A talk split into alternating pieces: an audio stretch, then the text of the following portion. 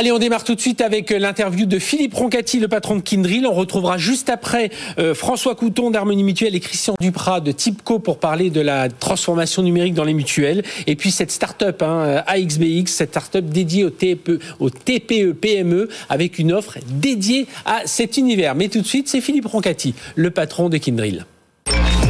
BFM Business, 01 Business. L'invité. Notre invité Philippe Roncati, bonjour. Bonjour Frédéric. Vous êtes président de Kindrill, alors avec des Y, euh, faut pas les, faut pas les oublier. Kindrill France.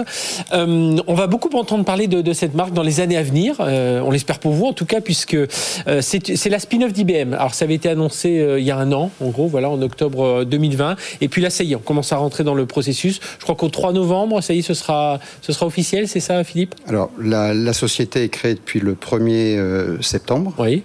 Et hum, le, split des actions euh, se fera le 3 novembre. Alors expliquez-nous. Alors première chose, euh, donc là on a la date officielle. Quel sera le périmètre de Kindrill Alors euh, comment donc il va y avoir une séparation alors, pas tout parce qu'IBM va garder encore 15-20% d'actions, c'est ça? 19,9% exactement, pour mhm. une durée déterminée. Euh, alors, pour revenir sur le périmètre, donc le périmètre d'activité de Kindrill.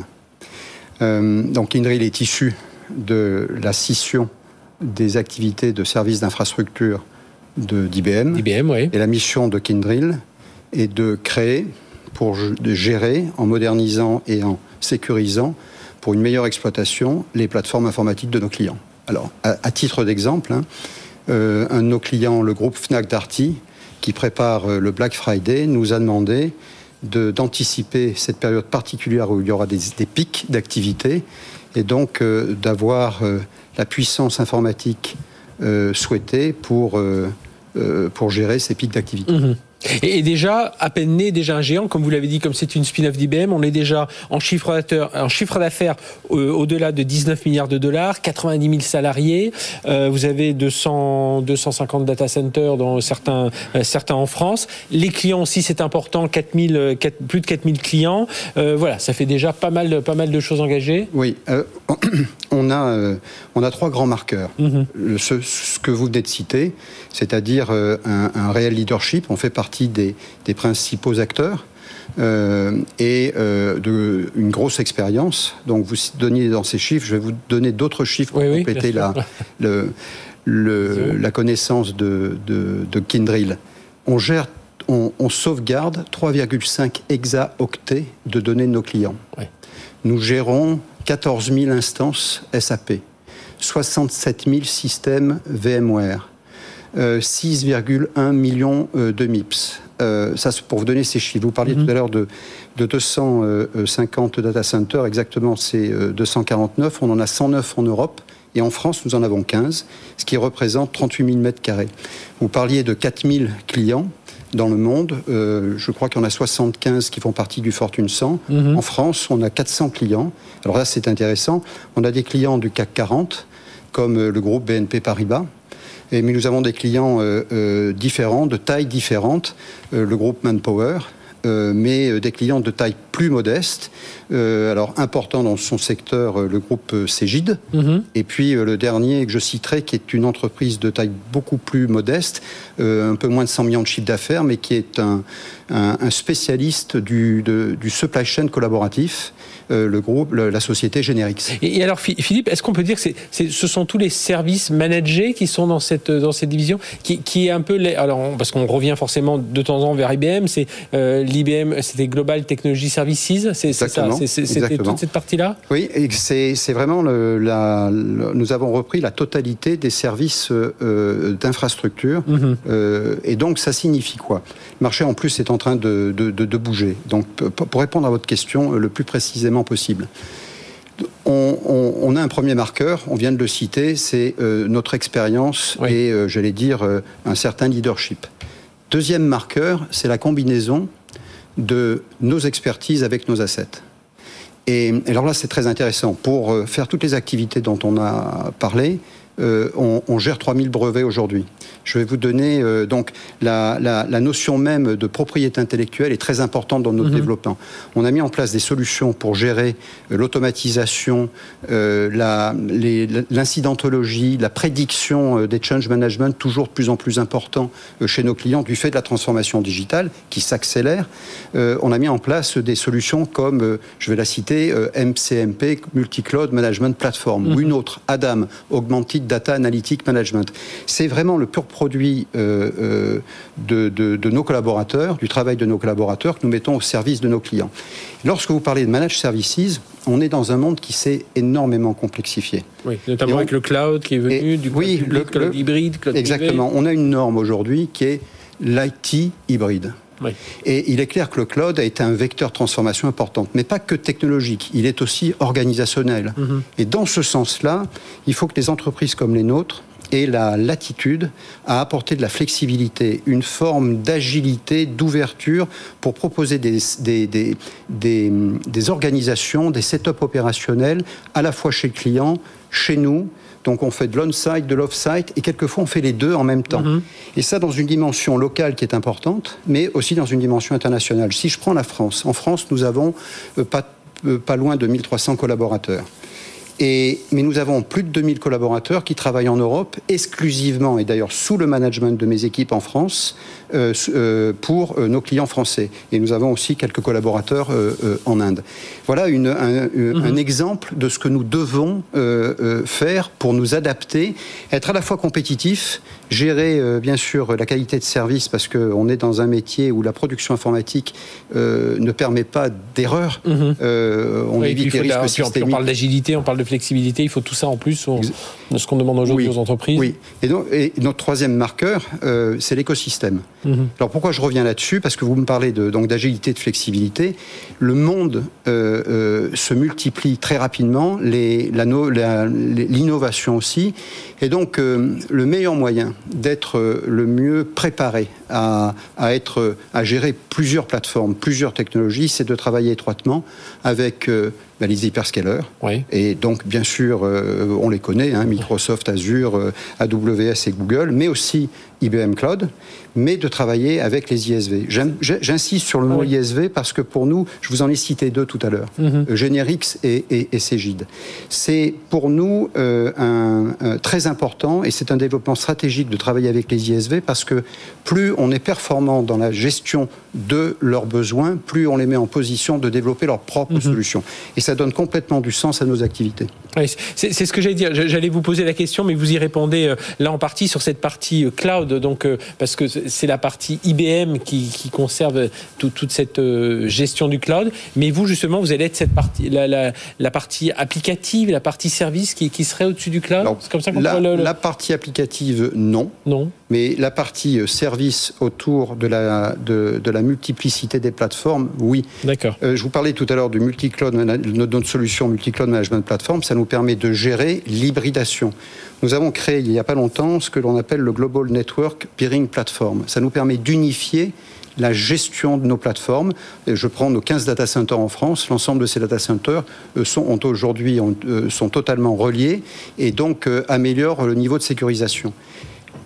La notion de la notion d'application, elle est elle est importante. Plus nous allons donner à nos clients un contrôle, un meilleur contrôle de la gestion multiplateforme de leur environnement informatique, mieux nous les mettrons en position d'être euh, de, contrôler et, de faire évoluer et de participer euh, à leur transformation euh, digitale. Oui, parce que, ma question était, enfin ma question, une autre question qui, vient compléter la première était qu'aujourd'hui, on voit que les, liens entre un client et un fournisseur dans le domaine IT sont en train de changer. On avait avant, voilà, on était un, fournisseur, on, fournissait du service, du logiciel, de l'infrastructure, mais aujourd'hui, on demande beaucoup plus. C'est beaucoup plus intégré. On va demander, le client va presque être vraiment dans ce partenariat. Vous allez travailler avec un acteur euh, du retail, vous allez travailler avec un acteur industriel, vous allez être euh, dans leur, dans leur process. Euh, voilà, c'est pas juste vous avez besoin de telle, telle puissance informatique, la voici, puis débrouillez-vous. Non, vous allez rentrer dans leur process davantage. Et là, et là vous êtes prêt à,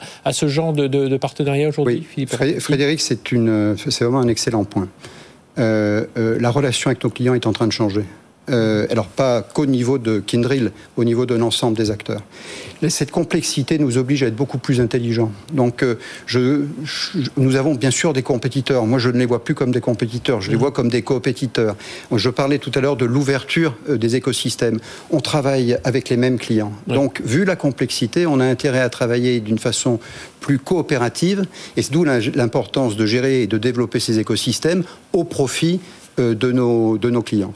Et, et, du coup, euh, la notion de partenariat euh, n'est pas, n'est pas vaine, au contraire. Et je, je, parlais des trois marqueurs que nous avions donc tout à l'heure. Hein. notre expérience, la, la, position de leadership que nous avons parmi d'autres leaders, mhm. bien sûr, cette combinaison de nos expertises et de nos talents avec nos assets, cette ouverture sur les écosystèmes qui sera beaucoup plus forte que lorsque nous étions chez IBM, bien sûr, et ensuite les valeurs fondatrice de, euh, de Kindrill. Et notre chairman, euh, CEO euh, Martin Schroeter, a, a, beaucoup insisté que pour que l'ADN et que le, de, la nouvelle culture de Kindrill se développe, le faire sur trois valeurs. La confiance, la transparence et l'empathie. Et aussi bien en interne qu'en externe. Et quand on parle de transparence, euh, c'est avec un état d'esprit de partenaire, un comportement de partenaire qu'on doit être transparent. Donc c'est, et c'est cette culture qu'il va falloir pousser, en tout cas, euh, auprès des, collaborateurs. 90 000 et puis donc en 1000, 1300 1000, Pas loin de 1300 francs. Alors vous me, ça me donne, euh, la, je les salue tous, d'ailleurs comme tous nos clients. Mais j'en profite pour dire que depuis le 1er septembre, nous avons lancé, au moment de la création de Kindrill, donc un plan d'embauche pour la France. j'allais dire, il y a Nous serons plus de 100 personnes, euh, nouveaux collaborateurs en, à la fin de l'année, plus, et là pour moi c'est très important de le dire, 40 apprentis. Et l'apprenti, c'est les apprentis. L'apprentissage, c'est la jeunesse, et on a un rôle important à jouer en tant qu'entreprise. et donc, je me fais un plaisir d'accueillir nos nouveaux euh, bah, apprentis à la fin de l'année. Et, encore plus dans l'univers de l'IT, on a besoin de ces apprentis pour avoir encore plus de compétences, de talents et de personnes formées autour de ces technologies. Merci Philippe Roncati, donc président de Kindrill France. Donc 3 novembre, hein, c'est ça, le, euh, ça y est, ce sera un peu la, le, split. Et puis euh, voilà, on va vous suivre, on vous suivra évidemment dans la, la progression voilà, d'une société comme, quand même solidement implantée aujourd'hui sur, le marché. Merci d'être venu nous, présenter Kindrill. Merci. Et puis ben, longue vie, hein, voilà, cette nouvelle marque, cette nouvelle euh, entreprise, mais euh, voilà, vous l'avez compris, pas totalement nouvelle, hein, vous la connaissez bien quand même. BFM Business, 01 Business, les invités. Je vous l'ai dit, ça bouge beaucoup dans le secteur de l'assurance hein, et tout se recentre autour de la relation client. On va parler du décisionnel avec nos invités. François Couton, bonjour. Bonjour. Vous êtes directeur général délégué d'Harmonie Mutuelle. Alors, c'est au sein du groupe Vive. On est dans euh, les, assurances, dans les mutuelles. 65 000 entreprises hein, avec lesquelles vous travaillez aujourd'hui. Et on va voir justement, vous allez nous expliquer à travers euh, ce, euh, ce, témoignage, ben, voilà, quel est votre, votre métier aujourd'hui, comment tout est en train de se transformer avec ce, ce numérique. Et puis avec nous également Christian Duprat. Bonjour. Bonjour. Christian, merci d'être avec nous, vice-président régional France et Europe du Nord chez, chez Tipco. alors tiens, Tipco, je lisais une une, étude du Forrester qui dit Tipco, c'est le leader de la BI augmentée. Ça veut dire quoi la BI augmentée? Alors, euh, en effet, plus intelligente encore, c'est ça? Exactement. Donc, en effet, Tipco est spécialisé de, maintenant depuis de longues années sur euh, trois grands euh, piliers. Donc, la capacité à connecter, collecter de l'information, collecter des données, gouverner cette donnée et la visualiser. donc, en effet, notre objectif, c'est de pouvoir aider les clients à prendre de meilleures décisions en combinant l'ensemble de ces capacités sous forme d'offres complémentaires mais modulaires.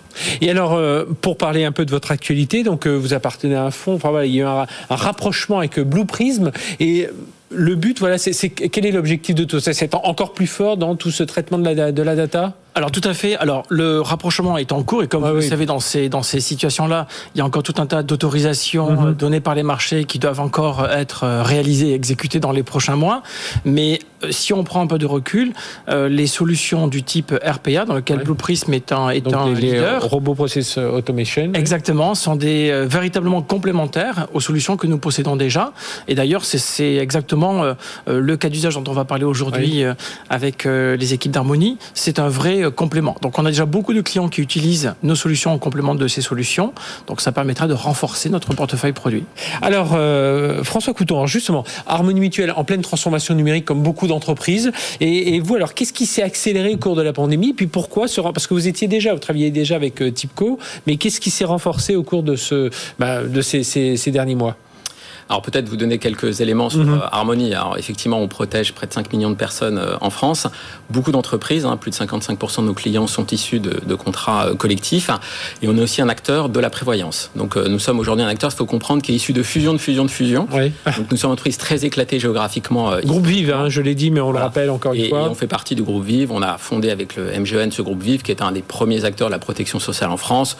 En gros, 10 milliards d'euros de chiffre d'affaires. Harmonie, c'est 2,8 milliards au sein de mhm. cet ensemble groupe Vive principalement en complémentaire santé, mais nous euh, sommes en forte croissance sur les activités de prévoyance. Et donc, en fait, on a vécu chez Harmonie Mutuelle une phase de fusion d'énormément de mutuelles régionales et locales. Et à partir de 2016, on s'est lancé dans une étape d'intégration et de comment on passait de ce modèle très éclaté à un modèle qui devient intégré et finalement qui nous permet d'aller vers une orientation client beaucoup plus forte parce que ces transformations numériques, on est tous confrontés.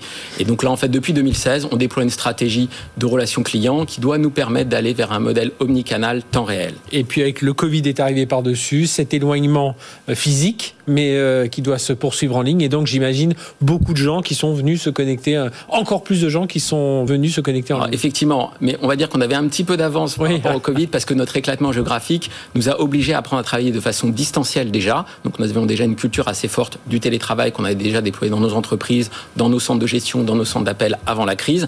Et la crise a encore accéléré. Mais ce qu'il faut se rendre compte, c'est qu'une entreprise comme Harmonie, jusqu'en 2015, tout était en papier. On a commencé à faire d'abord de la gêne. 2015. Vous voyez, on n'était pas en avance. Entre 2015 et 2017, on a transformé le document papier en document numérique, mais sans trop changer l'organisation. Mhm. Sachant qu'il faut savoir qu'en document papier, on l'envoyait à un lieu physique.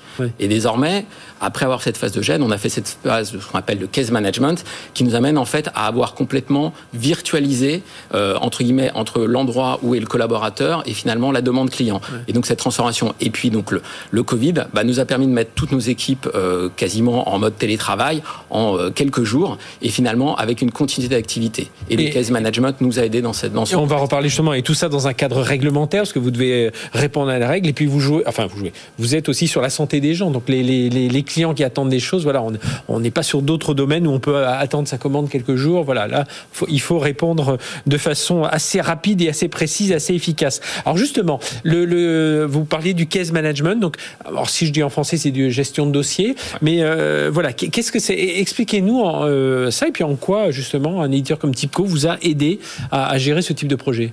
Alors en fait, le, la gestion de dossiers, la gestion de processus d'entreprise, ce sont des solutions, en fait, quelque part, c'est la mayonnaise entre les différents composants du système d'information pour finalement répondre de bout en bout à une demande client. Mhm. Et donc finalement, dans les entreprises, souvent dans nos organisations, on a fait des systèmes qui sont soit dédiés à un canal de distribution, celui pour les centres d'appel, celui pour les agences, etc. Ou soit on a des organisations, par exemple, j'ai l'activité réclamation, recouvrement, qui est à côté du reste de l'activité générale. Et finalement, le case management, c'est une plateforme qui nous permet d'unifier les processus de l'entreprise et finalement de ne plus être organisé par silo organisationnel, mais bien autour de la demande client et comment je la fais circuler dans mon organisation. Donc il y a un effet de rationalisation déjà, ça c'est un, un des avantages. Et en fait, c'était lié aussi au fait que comme nous sommes issus de fusion de fusion, nous avions, euh, même si nous avions les mêmes outils de back-office, système d'information, les pratiques et les modes opératoires étaient très différents et nos processus n'étaient finalement pas formalisés. Mhm. Et en mettant du case management, c'est une façon de remettre de l'intelligence des équipes en fait dans le système d'information pour finalement gagner en efficacité et pouvoir passer d'une logique on passait beaucoup de temps en gestion back office à une gestion qui va vers la relation client le temps réel avec le client. Et puis quelque chose d'important c'est la data, il faut une data de qualité qui soit la même pour tout. Enfin j'imagine là aussi il y a eu un gros gros chantier à ce niveau-là, surtout si vous étiez en papier en 2015. Bah effectivement le case management est un des outils de normalisation et d'urbanisation entre guillemets des processus et finalement des données qui circulent dans ces processus. Sachant qu'aujourd'hui cette, cette approche de case management était dans une phase de transformation du SI qu'on résumait mhm. en trois mots client, données, ouverture. Client, donc on parle bien entendu de l'adhérent, on parle de l'entreprise, du procès de santé, mais aussi du collaborateur. Donc tout ce qui est autour de la symétrie d'attention. Puisque si on veut que ça soit simple pour le client, il faut aussi que ça soit simple pour, les, collaborateurs. les, données, parce que entre guillemets, c'est le sens, c'est ce qui permet de faire circuler l'information entre tous les acteurs d'une chaîne du client final, entre guillemets, au plus, au plus expert métier. Et enfin, l'ouverture, parce que nous avons des SI qui sont de plus en plus ouverts. On ne fait pas tout à la maison. Et donc, on a vraiment cette problématique d'orchestration, d'ouverture. Et donc, le case management, l'apéisation sont des mhm. moyens pour faciliter cette ouverture. Et bien entendu, énormément d'enjeux autour de la sécurité.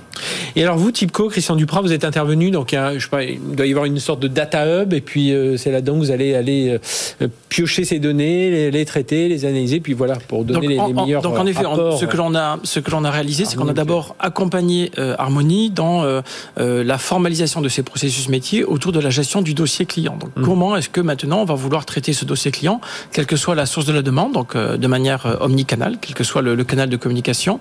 Donc, c'était la première étape. Et aujourd'hui, l'un des objectifs était de donner une meilleure expérience au client, donc améliorer la relation au client, donc finalement rendre le, le, le CRM plus intelligent euh, la deuxième, c'était un vrai prérequis pour les équipes d'harmonie, c'était aussi de faciliter le travail des collaborateurs. Donc, on a capté, collecté, uniformisé la manière de traiter les dossiers. Euh, la majorité des cas euh, sont maintenant automatisés et les collaborateurs se concentrent sur les cas les plus exceptionnels, les plus complexes, là où finalement il y a une vraie valeur ajoutée humaine qui peut être réalisée. En termes d'intégration technologique, ça a été, ça a été compliqué. Alors vous, vous travaillez pas, vous n'avez pas travaillé comme ça depuis quelques mois, vous travaillez depuis plusieurs années déjà avec Harmonie Mutuelle et on imagine que dans, toute cette agrégation de, des différentes régions, vous, vous y avez participé. Mais euh, voilà, concrètement, la plateforme, le paramétrage, tout ça, c'est Donc, en effet, il y a deux euh, aspects en termes d'intégration. Euh, finalement, la fusion, le résultat de fusion de fusion, comme le disait François, mhm. d'un point de vue métier, c'est la couche de case management qui apporte cette intégration. Il faut pas rajouter des couches sur des couches. Exactement. Donc, on a, on est le macro processus métier qui permet vraiment d'implémenter l'expérience unique que souhaite offrir Harmonie Mutuelle à ses clients euh, la deuxième, euh, le deuxième pendant, c'est l'intégration technique. Évidemment, on imagine bien qu'il faut connecter tout un tas d'applications back-office hein, existantes qui étaient là de manière historique, mais également intégrer euh, la société Harmonie avec ses partenaires, puisqu'il y a tout un tas de partenaires, les hein, par lesquels passent les, les, mutuelles ou les demandes que nous faisons en tant que clients. Eh bien, là aussi, il y a de l'intégration et cette intégration, elle est faite en temps réel. Ça, veut dire, euh, François Couton d'Harmonie Mutuelle, ça change quoi alors pour les collaborateurs, les clients euh, euh, D'après ce que vous nous dites, voilà, c'est des échanges simplifiés. Pour les collaborateurs, c'est une vision plus claire du client. Pour le client, c'est aussi de, on est tous clients, plus ou moins clients quand même d'une mutuelle et on voit à quel niveau c'est facile ou pas d'avoir accès à, où, on, sont ses dossiers, ses remboursements, etc. Puis pour les entreprises, de faire un point aussi sur l'état des contrats, des contrats en cours. Là, aujourd'hui, tout est simple, tout est enfin beaucoup plus simple.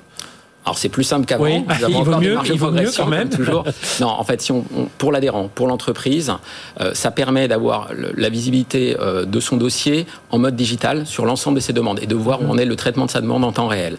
Et donc aujourd'hui, ce qu'il faut savoir, c'est que 60% des documents qui sont envoyés désormais à Harmonie Mutuelle sont envoyés en format digital. Et ce qui est quand même une transformation majeure, alors qui était accélérée par la crise du Covid, mais qui avait déjà commencé euh, mhm. à partir de 2018-2019. vous étiez déjà prêt. Vous l'avez rappelé au début, mais vous étiez déjà prêt. Et pour le collaborateur, ça permet d'avoir, entre guillemets, dans l'outil de relation client, de CRM, euh, couplé à cet outil de case management, cette vision complète et finalement de, de, comprendre dans quel contexte la demande lui arrive et de pouvoir la transmettre aux équipes compétentes quand il y a besoin d'aller chercher des, euh, euh, des expertises particulières. Et, et sachant qu'on est aussi allé un cran plus loin que une et ça reviendra par rapport à votre intro, mhm. c'est qu'on a aussi, pourquoi on a retenu cette solution de type co, c'est que dès l'époque, on voulait la coupler avec des solutions de RPA, de robotisation. Et donc aujourd'hui, on a vraiment, en fait, c'est le gestionnaire qui déclenche un moment le, traitement dans le back-office par le robot. Mhm. Donc vraiment, c'est cette fluidité et donc ça nous permet de gagner énormément en délai de traitement sur beaucoup de demandes. Et j'imagine avec une vision beaucoup plus transverse hein, ensuite de, de, tout ça. C'est ça, donner aux clients et aux collaborateurs. La symétrie d'attention est absolument clé. Eh bien, messieurs, merci d'être venus nous raconter tout ça. François Couton, directeur général délégué d'Harmonie Mutuelle, donc 65 000 entreprises. Et combien de, fait combien d'assurés en tout? 5 millions de personnes 5 millions, c'est ça, c'était le 2,8 milliards de cotisations. J'avais bien retenu. Et Christian Duprat, merci, patron de Tipco pour la France et l'Europe du Nord, donc pour ce projet de case management. BFM Business, 01 Business, Startup Booster. Startup Booster, on va parler au PME euh, aujourd'hui avec euh, Grégory Snowert. Bonjour. Bonjour. Merci d'être avec nous. Vous êtes CEO d'IXBX, voilà pour bien le, prononcer. Vous avez lancé une offre qui s'appelle euh, Cybercare. Alors, en, deux mots, d'abord, si on devait faire un petit pitch sur XBX, dites-nous, vous êtes à la fois architecte de, solutions, éditeur. souvent, on vous dit, on dit, vous êtes le seul antivirus. Alors, je ne sais pas si vous dire français, avec Virus Keeper, c'est ça? Tout à fait. Donc, XBX en deux mots société d'édition de logiciels de cybersécurité. Ça, c'est le cœur du métier. Mhm. C'est-à-dire qu'on conçoit, développe, commercialise des, solutions de cybersécurité, donc antivirus, pare-feu, coffre-fort à mot de passe, euh, anti-ransomware. Et les gens nous connaissent, enfin le grand public nous connaît pour notre produit Virus Keeper, qui est le seul euh, logiciel antivirus made in France. Et alors comment on réussit à, parce que ça fait 20 ans que vous existez. et comment alors j'imagine des clients fidèles, etc. Puis des produits euh, de, qualité, mais comment on existe face aux géants américains sans être un jour englouti, absorbé par l'un d'entre eux Frontalement, on ne peut pas lutter. Hein. C'est des entreprises qui sont 100, fois plus grosses que nous. Donc on a deux armes qui sont euh, l'innovation et la réactivité. Mhm. Et on a des clients fidèles depuis 22 euh, ans maintenant. Vous êtes combien de personnes aujourd'hui chez XBX Très petit, toujours petite. Euh, petite entreprise, donc on est six associés.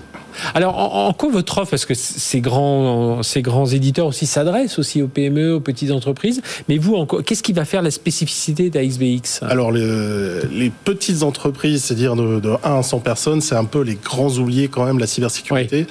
Donc nous, notre oui, c'est des où voilà un produit sur étagère, le où produit, aujourd'hui. Il n'y a pas de euh, conseil. Voilà. Donc nous, notre mm. spécificité, c'est de, de, proposer une offre d'accompagnement packagée qui contient les conseils, la prestation et les produits. Mhm. Et on intervient dans tout le cycle de vie de, de l'accompagnement cybersécurité, de, de l'audit initial, l'audit approfondi. Ah, c'est ça qui va faire votre particularité. Vous arrivez vraiment un seul interlocuteur. Souvent, quand une entreprise euh, est face à une cyberattaque, elle ne sait pas qui vers, qui se tourner. son opérateur, son, son, son, son, opérateur de cloud, son éditeur, enfin voilà, tous ces gens-là. Voilà, donc on voulait être une sorte de guichet unique, d'interlocuteur unique pour l'accompagnement.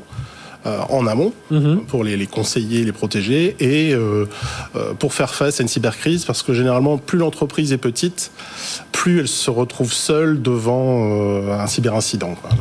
Est-ce que là, ça, vous existez depuis 20 ans, ça veut dire qu'il a fallu prendre ce virage du cloud aujourd'hui Voilà, ça s'est fait comment progressivement Un jour, il y a eu un.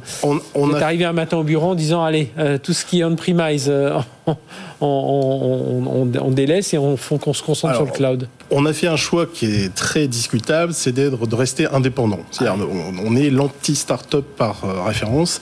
C'est-à-dire qu'on n'a pas fait rentrer de fonds d'investissement, on n'a pas de, pour vocation de devenir la future licorne. Mmh. Donc, euh, l'avantage, c'est qu'on est indépendant dans tous nos choix, que ce soit technologique ou stratégique.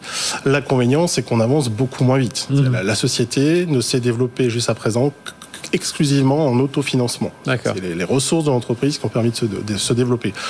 Ben, en fait, comment on s'est positionné sur Cybercare C'est euh, les retours du marché, tout simplement. C'est qu'on voit que le nombre de cyberincidents par la plateforme cyber, mhm. cybermalveillance.gouv.fr explose et que c'est souvent des petites structures qui savent pas vers qui se tourner, qui n'ont mhm. pas de, DSI en interne, qui n'ont pas de prestataires cyber euh, attitrés et qui se retrouvent complètement euh, démunis devant un cyberincident. Et sans doute ce qui fait votre force par rapport à ces attaques aussi, c'est que souvent c'est pas des attaques très sophistiqué. Alors, je ne veux pas dire par là que votre produit n'est pas sophistiqué, euh, enfin que votre offre n'est pas sophistiquée, mais euh, souvent les gens se font avoir un peu bêtement, tout simplement parce qu'ils ont juste un antivirus dans un coin et puis voilà. Alors que vous, déjà, rien qu'en leur en prenant les, les bases d'une bonne sécurité, on évite quand même 90% des attaques. Voilà, les petites entreprises ne font pas généralement pas l'objet d'attaques de cyberattaques ciblées, donc c'est des attaques de masse, les fameux phishing que vous recevez tous les matins et euh, qui malheureusement euh, font quand même des victimes. Et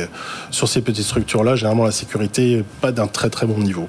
Ça veut dire que donc en plus des solutions, vous l'avez dit tout à l'heure, formation, de l'ingénierie sociale, j'imagine, de l'accompagnement, vous faites tout ce genre de choses, vous proposez tout ce genre de... C'est l'accompagnement sur la durée. Et on, cherche à sans cesse faire croître le, niveau de connaissance déjà mhm. de la problématique et le niveau de sécurité. On commence par les problèmes les plus urgents, les plus criants, et puis au fur et à mesure de l'accompagnement, on durcit le niveau de sécurité et pour que même si l'entreprise fait face à une cyberattaque, elle puisse redémarrer le plus vite possible et sans, sans perdre des données stratégiques. la suite, c'est quoi pour XBX Vous dites on veut continuer à s'autofinancer, à pas forcément devenir licorne, mais voilà, c'est quoi pour vous Alors là, on a un produit qui marche très bien, qui est dans, sur un autre segment, c'est un produit qui s'appelle Runshield et qui, mhm. qui, permet de se protéger contre les ransomware. Et pour ce produit-là, donc là, on ne pourra plus le faire seul. Et on, on compte d'une part faire rentrer un, un fonds d'investissement régional et d'autre part euh, s'allier à des, à des intégrateurs qui, qui savent communiquer et, et, travailler avec les grands comptes. Vous dites régional, parce que vous, euh, vous êtes installé où? Euh, dans, dans, les Hauts-de-France, à Villeneuve-d'Ascq. Eh bien, merci d'être venu nous parler de tout ça. Grégory Snowers, donc CEO d'AXBX, donc euh, avec cette offre cybercare, mais euh, l'occasion de revenir bientôt nous parler, parce que si vous faites euh, rentrer ce fonds, donc l'un des rares acteurs français, notamment dans la partie antivirus, mais vous l'avez compris, il n'y a pas que ça, il y a tout l'accompagnement, la formation, enfin tout ce qui peut intéresser les petites entreprises qui sont évidemment sous le feu de l'actualité. Voilà, c'est la fin de cette première partie de 01 Business. On se retrouve dans un instant pour la deuxième partie de ces meilleurs moments des dernières semaines. Allez, deuxième partie de ce 01 Business. Un 01 Business un peu particulier. C'est un, quelques-uns des meilleurs moments de ces dernières semaines. Et on va parler réseaux sociaux dans un instant avec notre euh, partenaire Odoxa qui a interrogé les Français sur la façon dont ils voyaient les réseaux sociaux dans le domaine politique, de la façon dont les politiques s'en servaient, de la façon dont nous, euh, citoyens, on se sert de ces réseaux sociaux à des fins euh, politiques. On va en parler dans un instant. Et puis juste après, on aura David Lacomblède. C'est le patron de la Villa Numéris, un think tank dédié au numérique. Et avec lui, on parlera du livre blanc sur les enjeux de la data et notamment lorsque cette data traverse les frontières. Allez, tout de suite, notre baromètre Odoxa, les Français et les réseaux sociaux et la politique. BFM Business, 01 Business. Les invités. On va reparler de tout ça avec nos invités. Erwan Lestrand, bonjour Erwan. Bonjour. Directeur d'études chez Odoxa. Stéphanie Laurent, directrice associée chez Densu Consulting, bonjour. Bonjour. Stéphanie. Et Théoman Atamian, directeur conseil innovation chez Layton, bonjour. Bonjour. Théoman. Et on va revenir tout de suite. Alors on va déjà démarrer sur les chiffres et ensuite on va se tourner vers euh, nos experts. Euh, deux questions qui étaient posées sur les, euh, les réseaux sociaux. qu'avez-vous fait On demandait aux Français, voilà, qu'avez-vous fait sur les, les, réseaux sociaux dernièrement Puis on leur demandait la présence des politiques sur les, les réseaux sociaux. Enfin voilà, revenons un peu sur ces deux questions. Alors on a interrogé les Français là-dessus parce que c'est vrai qu'on est dans une période où on voit l'information monter en importance sur les réseaux sociaux et les débats d'idées, ça a été le cas avec le pass sanitaire mhm. aussi. Et c'est vrai que la question se pose de cette importance des réseaux sociaux dans la structuration des opinions politiques à six mois de l'élection euh, présidentielle. Et donc on a demandé aux Français si sur les réseaux sociaux, ils avaient déjà pratiqué toute une série d'activités politiques. 36% mhm. nous ont par exemple dit sur les réseaux sociaux, j'ai déjà consulté des informations politiques. 20% sur les réseaux sociaux, j'ai déjà suivi la page ou le compte d'une personnalité politique. Et ils sont à peine moins à nous dire sur les réseaux sociaux, j'ai déjà échangé des arguments politiques avec un autre internaute, j'ai déjà manifesté mon opposition ou mon soutien à un candidat, j'ai déjà suivi un influenceur influenceurs mhm. politiques. Au global, ce sont 44% des Français qui ont déjà pratiqué une activité politique sur les réseaux sociaux. sur deux. Voilà, qui a un usage politique des réseaux sociaux. Et encore une fois, on a un baromètre, voilà, c'est 1000 Français de.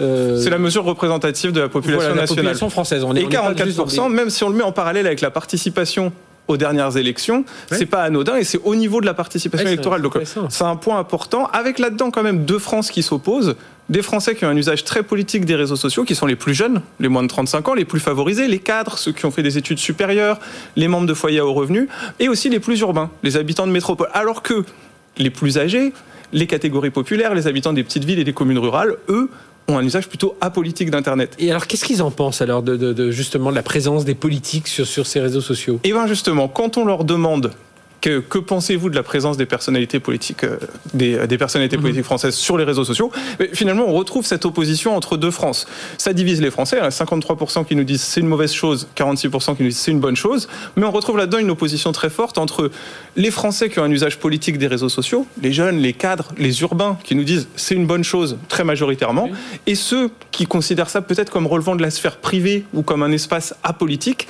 Les plus âgés, les catégories populaires, les habitants de petites communes ou de communes rurales qui nous disent c'est une mauvaise chose, qui nous disent beaucoup plus largement que la moyenne nationale. Ah, alors que moi je trouve qu'il devrait y être beaucoup plus pour moi les, politiques. quand on voit les taux, euh, Erwan le rappelait à l'instant, les taux de, de, non-participation, les taux d'abstention, mmh. euh, on devrait, et sachant que toute la population aujourd'hui pratiquement est sur les réseaux sociaux, vous devriez être plus souvent, Stéphanie Oui, alors en fait, les politiques, ils sont sur les, sur les réseaux sociaux et euh, d'une manière générale, à partir du moment où un nouveau média apparaît, souvent les politiques l'investissent. Donc mmh. forcément, ils y sont. Après, ils y sont sans doute pour euh, donner une image de modernité, ça c'est ça c'est un, fait. Euh, ils y sont aussi euh, pour pour cibler les plus jeunes, parce que on regardait hein, les études le disent. Finalement, les 18-24 ans, il y en a 50% qui s'informent sur les réseaux sociaux. Donc pour cibler les jeunes, euh, ce canal-là est, intéressant. Sauf qu'il y a, y a aussi un, euh, un, effet boomerang qui peut se produire, c'est que euh, les jeunes peuvent percevoir la présence des politiques sur les réseaux, sur les réseaux sociaux comme une, un risque, en tout cas, d'instrumentalisation Mhm. Euh, du, du, réseau. Donc en fait, c'est un peu à double tranchant pour le politique. Et puis, il y a aussi un autre aspect qui est que à partir du moment où le politique va segmenter ses prises de parole en fonction des canaux, euh, va s'adresser d'une certaine manière pour correspondre aux codes euh, qui sont ceux des réseaux sociaux, et puis une autre manière sur les médias plus traditionnels, il y a quand même un risque de brouillage de, de, de, de l'image. Et c'est ce qu'on voit un peu dans le, dans le sondage, c'est-à-dire on voit un clivage entre les jeunes qui disent oui c'est une bonne chose, ils sont sur les réseaux sociaux, et puis les populations plus âgées qui sont moins, elles, présentes sur ces réseaux et qui se disent, bah non, en fait, c'est pas une bonne chose. Mais, euh, c'est normal. Est-ce que, ça ne veut pas dire que les politiques, ils sont encore un peu, euh, ils n'ont pas de stratégie euh, suffisamment forte? Enfin, ils ont besoin encore de s'aguerrir sur ces réseaux sociaux pour justement ne pas tomber dans les travers que vient de nous décrire Stéphanie. Il y a probablement, probablement pardon, une stratégie à affiner et à mhm. affirmer entre guillemets. il suffit de voir les réactions qu'ont suscité l'intervention d'Emmanuel Macron sur YouTube il y, a, il, y a, quelques mois pour une population malgré tout qui était, qui a finalement été touchée. Oui, oui ils l'ont vu. Voilà, si on, si on en regarde en fait le, la, les, conséquences. Ce que je trouve intéressant moi, c'est également de regarder. Euh, je trouvais assez intéressant de regarder ce clivage, c'est-à-dire entre ceux qui euh, font de la politique entre guillemets, consomment de la politique sur les réseaux sociaux et ceux qui ne le font pas. Ce clivage vers les plus jeunes, vers les populations qui sont plutôt urbains, vers les mhm. populations qui sont plutôt cadres, c'est le même clivage qu'on observe lorsqu'on les questionne sur des problématiques de euh, robotique, de progrès technologique, etc. Et donc, je trouve ça assez intéressant. Ça dénote probablement en fait une, une, une tendance de fond qui va probablement s'accentuer avec le temps, puisque ce sont les populations qui demain seront probablement les plus actives. Et puis également, moi, la question que je me pose, c'est finalement, qu'est-ce que ça change au niveau, au niveau du discours politique et au niveau de la mhm. politique au, sens large?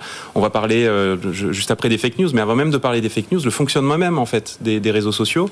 Euh, peut constituer une forme de danger pour la démocratie. Euh, pour trois raisons principales. Le premier, c'est que la parole est donnée à tous sans aucune euh, filtre, sans aucun filtre, sans aucune mhm. vérification, etc. Donc ça, c'est un, un, premier risque.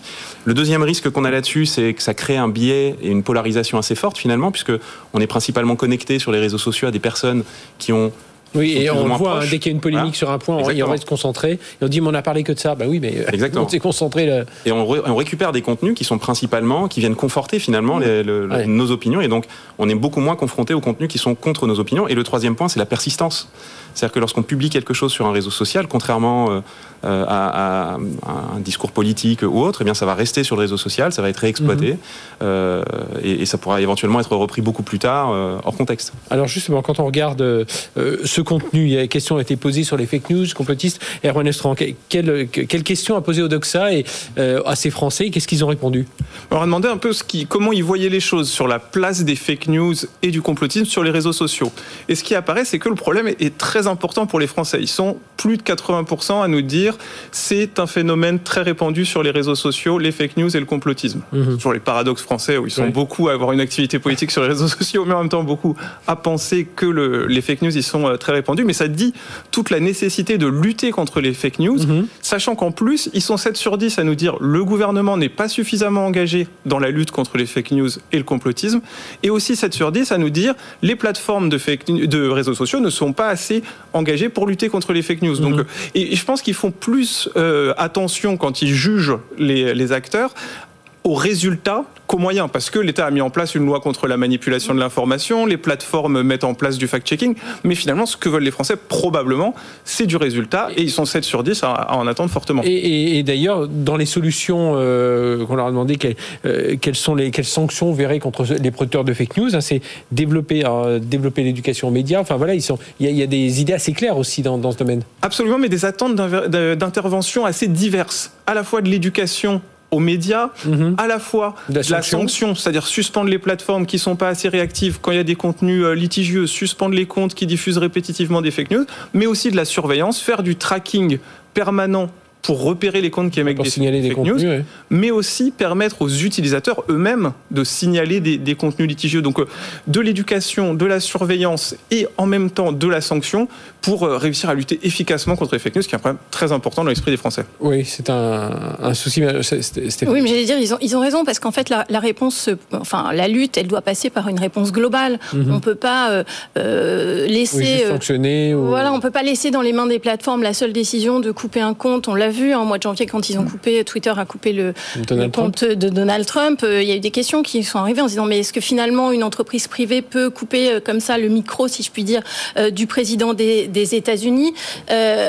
Donc en fait, il faut mettre des règles du jeu qui soient claires, partagées par, euh, par tous euh, et, et, et, on ne peut pas s'attendre, enfin on peut pas demander tout aux plateformes, on ne peut pas demander tout euh, aux législatifs non plus. Et puis l'utilisateur a aussi sa part de, responsabilité. Mhm. L'usager doit aussi avoir les capacités de s'autoréguler, soit parce que le, sur les plateformes il a le moyen de signaler une fake news, mais aussi par l'éducation.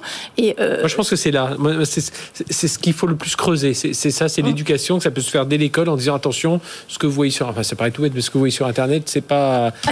Il y, a plusieurs moyens de le faire. En fait, là où vous avez raison, c'est que euh, la lutte contre les fake news, c'est un peu une lutte contre contre la montre. On en parlait, on disait finalement, on court tout le temps après après le truc parce que euh, l'information, elle se divise très vite. Il y a une quantité astronomique d'informations et en fait, on est baigné dedans et on mhm. et on est perdu. Donc, de se dire, ok, il faut lutter pour essayer, euh, voilà, de, de, limiter la diffusion, c'est une bonne chose, mais de dire, on va apprendre ou réapprendre aux plus jeunes à euh, identifier euh, ce qu'est une information euh, fiable, à aller chercher, à s'interroger sur la source, mais aussi à passer par des ateliers dans les lycées où en fait on va pas leur parler des fake news parce que on pourrait mhm. du coup les amener à regarder quelque chose à côté d'un sujet auquel ils n'ont pas été exposés, mais on va par exemple dans des ateliers leur demander de construire un reportage sur un sujet en leur disant voilà vous allez le construire de telle manière à convaincre euh, le, public. Et puis, euh, en fait, en faisant ce travail-là, ils vont utiliser les leviers qui sont ceux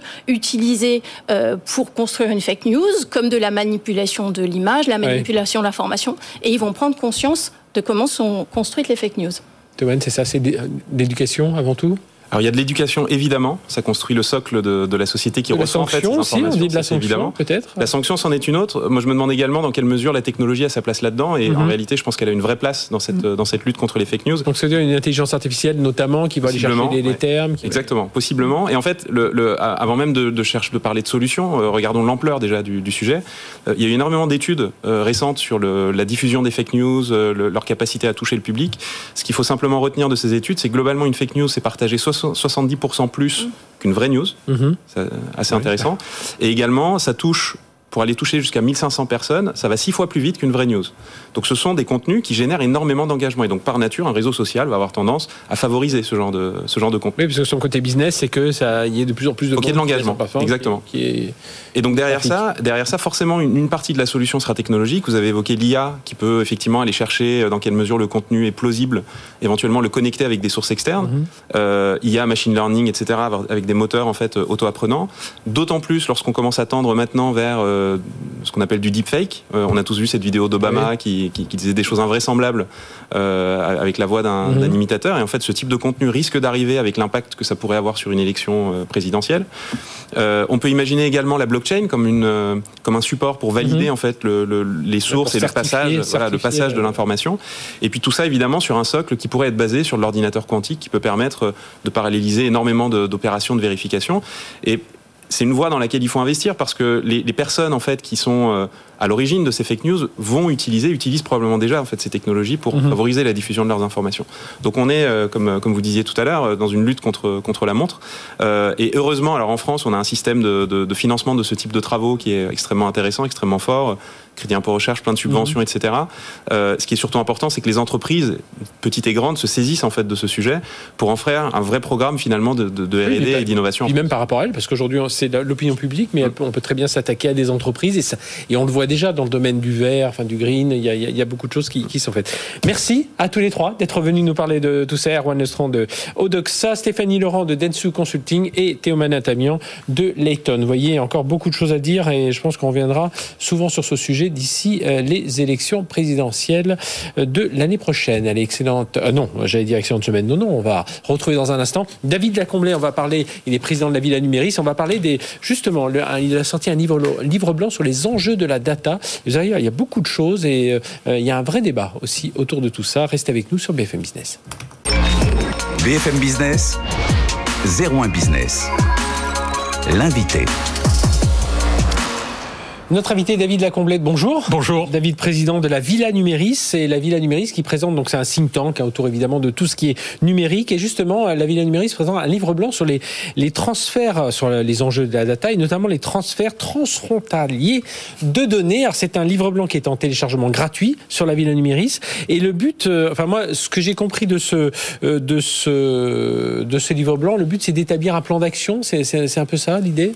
Plus qu'un plan d'action, un code de bonne conduite. Mhm. on a réuni pour ce faire euh, des professionnels sous la direction euh, d'une avocate euh, Valérie Chavanne, d'autres avocats, des dirigeants d'entreprises, je pense au groupe Open ou Open Value par mhm. exemple, et, aussi des décideurs des pouvoirs publics qu'on a auditionnés sur une question qui est celle des transferts de données.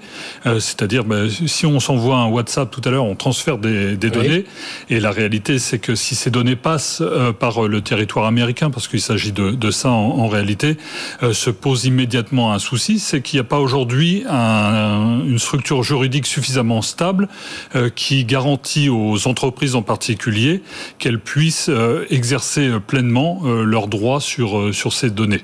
Alors on est dans... Parce qu'on a un certain flou juridique aujourd'hui, c'est ça? Il y a un flou juridique. On part toujours du Cloud Act américain, mais nous, en Europe... Et flou juridique, c'est de stabilité et c'est pas bon pour les affaires. Hein. Mhm. Euh, et donc effectivement, parce qu'il y avait, euh, il y a le règlement général des, des publics de mhm. données en, de protection des données euh, en Europe qui régit le tout. et ensuite, il y a donc si vous êtes en Europe, tout va bien.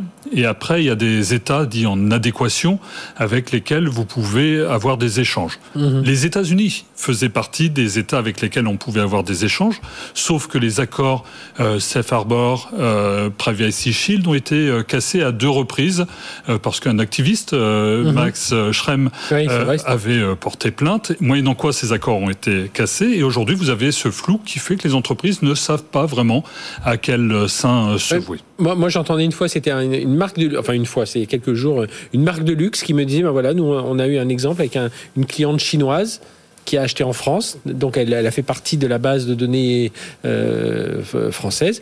Et en se connectant sur leur site depuis quand elle est rentrée en Chine, elle a modifié son adresse et dit, et là, à qui appartiennent les données? Voilà, y a un vrai. Est-ce que nous, on avait le droit de récupérer ces données avec sa nouvelle adresse?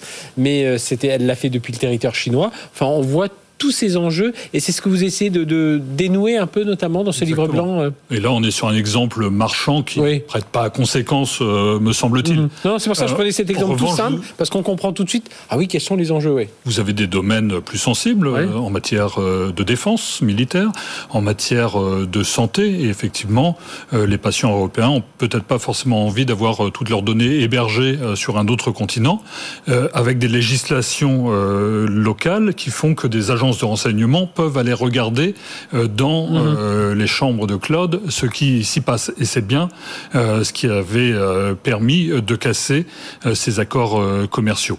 Or, c'est pour ça que déjà on a analysé l'existant et proposé des, solutions et des solutions technologiques qui permettent demain aux entreprises européennes bah, de mieux se protéger et d'être peut-être un peu plus souveraines dans leur choix technologique et économique. Parce que c'est ce qu'on va retrouver dans ce, dans ce livre blanc. Hein. C'est, on, on, décrypte un peu tous les aspects réglementaires, alors réglementaires technologiques, réglementaires euh, politiques. Euh, voilà, pour une entreprise qui, qui va. Enfin, pour bien comprendre comment ça se passe, dans ce livre blanc, c'est ce qu'on y découvre. Hein. D'où aussi les manœuvres en matière de, de cloud aujourd'hui. Quand on parle de cloud de confiance, ce sont bien des entreprises qui demain veulent proposer des solutions 100% européenne euh, à des entreprises européennes pour leur éviter de se retrouver euh, dans cette incertitude à avoir des données qui seraient hébergées sur, euh, sur d'autres continents. Et pour ce faire, effectivement, il y a un certain nombre de solutions. Une des solutions, et ce sont celles qui ont été annoncées récemment, c'est ce qu'on appelle les licences, où vous avez des acteurs européens qui nouent des accords avec des acteurs américains qui s'engagent à finalement donner, du, du moins mmh. vendre leurs solutions. C'est Workplace de Google, c'est Office 365 de Microsoft, et ces entreprises américaines euh, disent qu'elles vont développer euh, ces outils sur le territoire européen, dans des clouds européens, en partenariat avec des acteurs français, en l'occurrence Thales, avec l'accord euh, Google, Thales, Microsoft avec Capgemini mhm. et, Orange, tel que ça avait été annoncé au printemps dernier, une société qui s'appelle Bleu. Oui. Et, alors justement, il y, a parce que tout ça, on l'a vu, que ce soit Bleu, que ce soit le Google Thales, on part sur 2023 parce que le temps d'avoir les certifications et tout ça. Et, là aujourd'hui, on a des vrais enjeux aussi de euh, court terme, long terme. On en parle dans, ce livre blanc un peu de dire voilà comment on réagit à court terme, comment on se projette euh, sur du plus long terme. ces accords avec des big tech américaines euh, résolvent le problème juridique, mhm. mais ne résolvent pas le problème de dépendance, puisqu'en réalité vous continuez à les payer. Et il faut bien voir qu'en Europe, on est sur cette règle des trois tiers. Au cours des trois dernières années, le chiffre d'affaires du cloud a été multiplié par 3. On est à 50 milliards mhm. d'euros aujourd'hui sur notre continent et que deux tiers euh, de cette masse est opéré par trois opérateurs majeurs que sont Microsoft, euh, que sont Amazon et euh, que sont Google. Donc vous n'avez pas beaucoup résolu ce problème et cette, retirer les taux d'une certaine forme de, mhm. de, dépendance. Et c'est pour ça qu'effectivement on trace aussi d'autres de voies dans, dans ce rapport.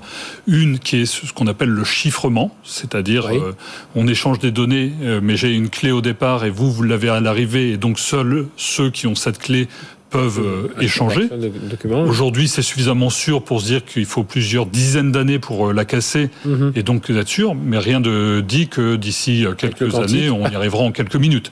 Donc c'est une solution qui peut être provisoire. Et après, on élabore aussi une troisième voie qui est celle de l'anonymisation profonde. Là, on rentre dans des statistiques puisqu'on échange des données dont on ne peut pas dire et les associer à qui que ce soit avec là aussi euh, des mhm. biais, puisqu'on rentre sur de la statistique, et vous verrez dans le rapport, on a quelques exemples euh, assez saisissants qui font que malgré tout, en recoupant des bases de données, on arrive assez vite à cibler euh, des personnes, d'où la nécessité de les rendre le plus anonymes possible. Hein. Voilà, c'est la fin de notre émission. Merci de nous avoir suivis. On se retrouve la semaine prochaine pour une nouvelle émission de 01 Business. D'ici là, excellente semaine sur BFM Business. BFM Business. 01 Business, le magazine de l'accélération digitale.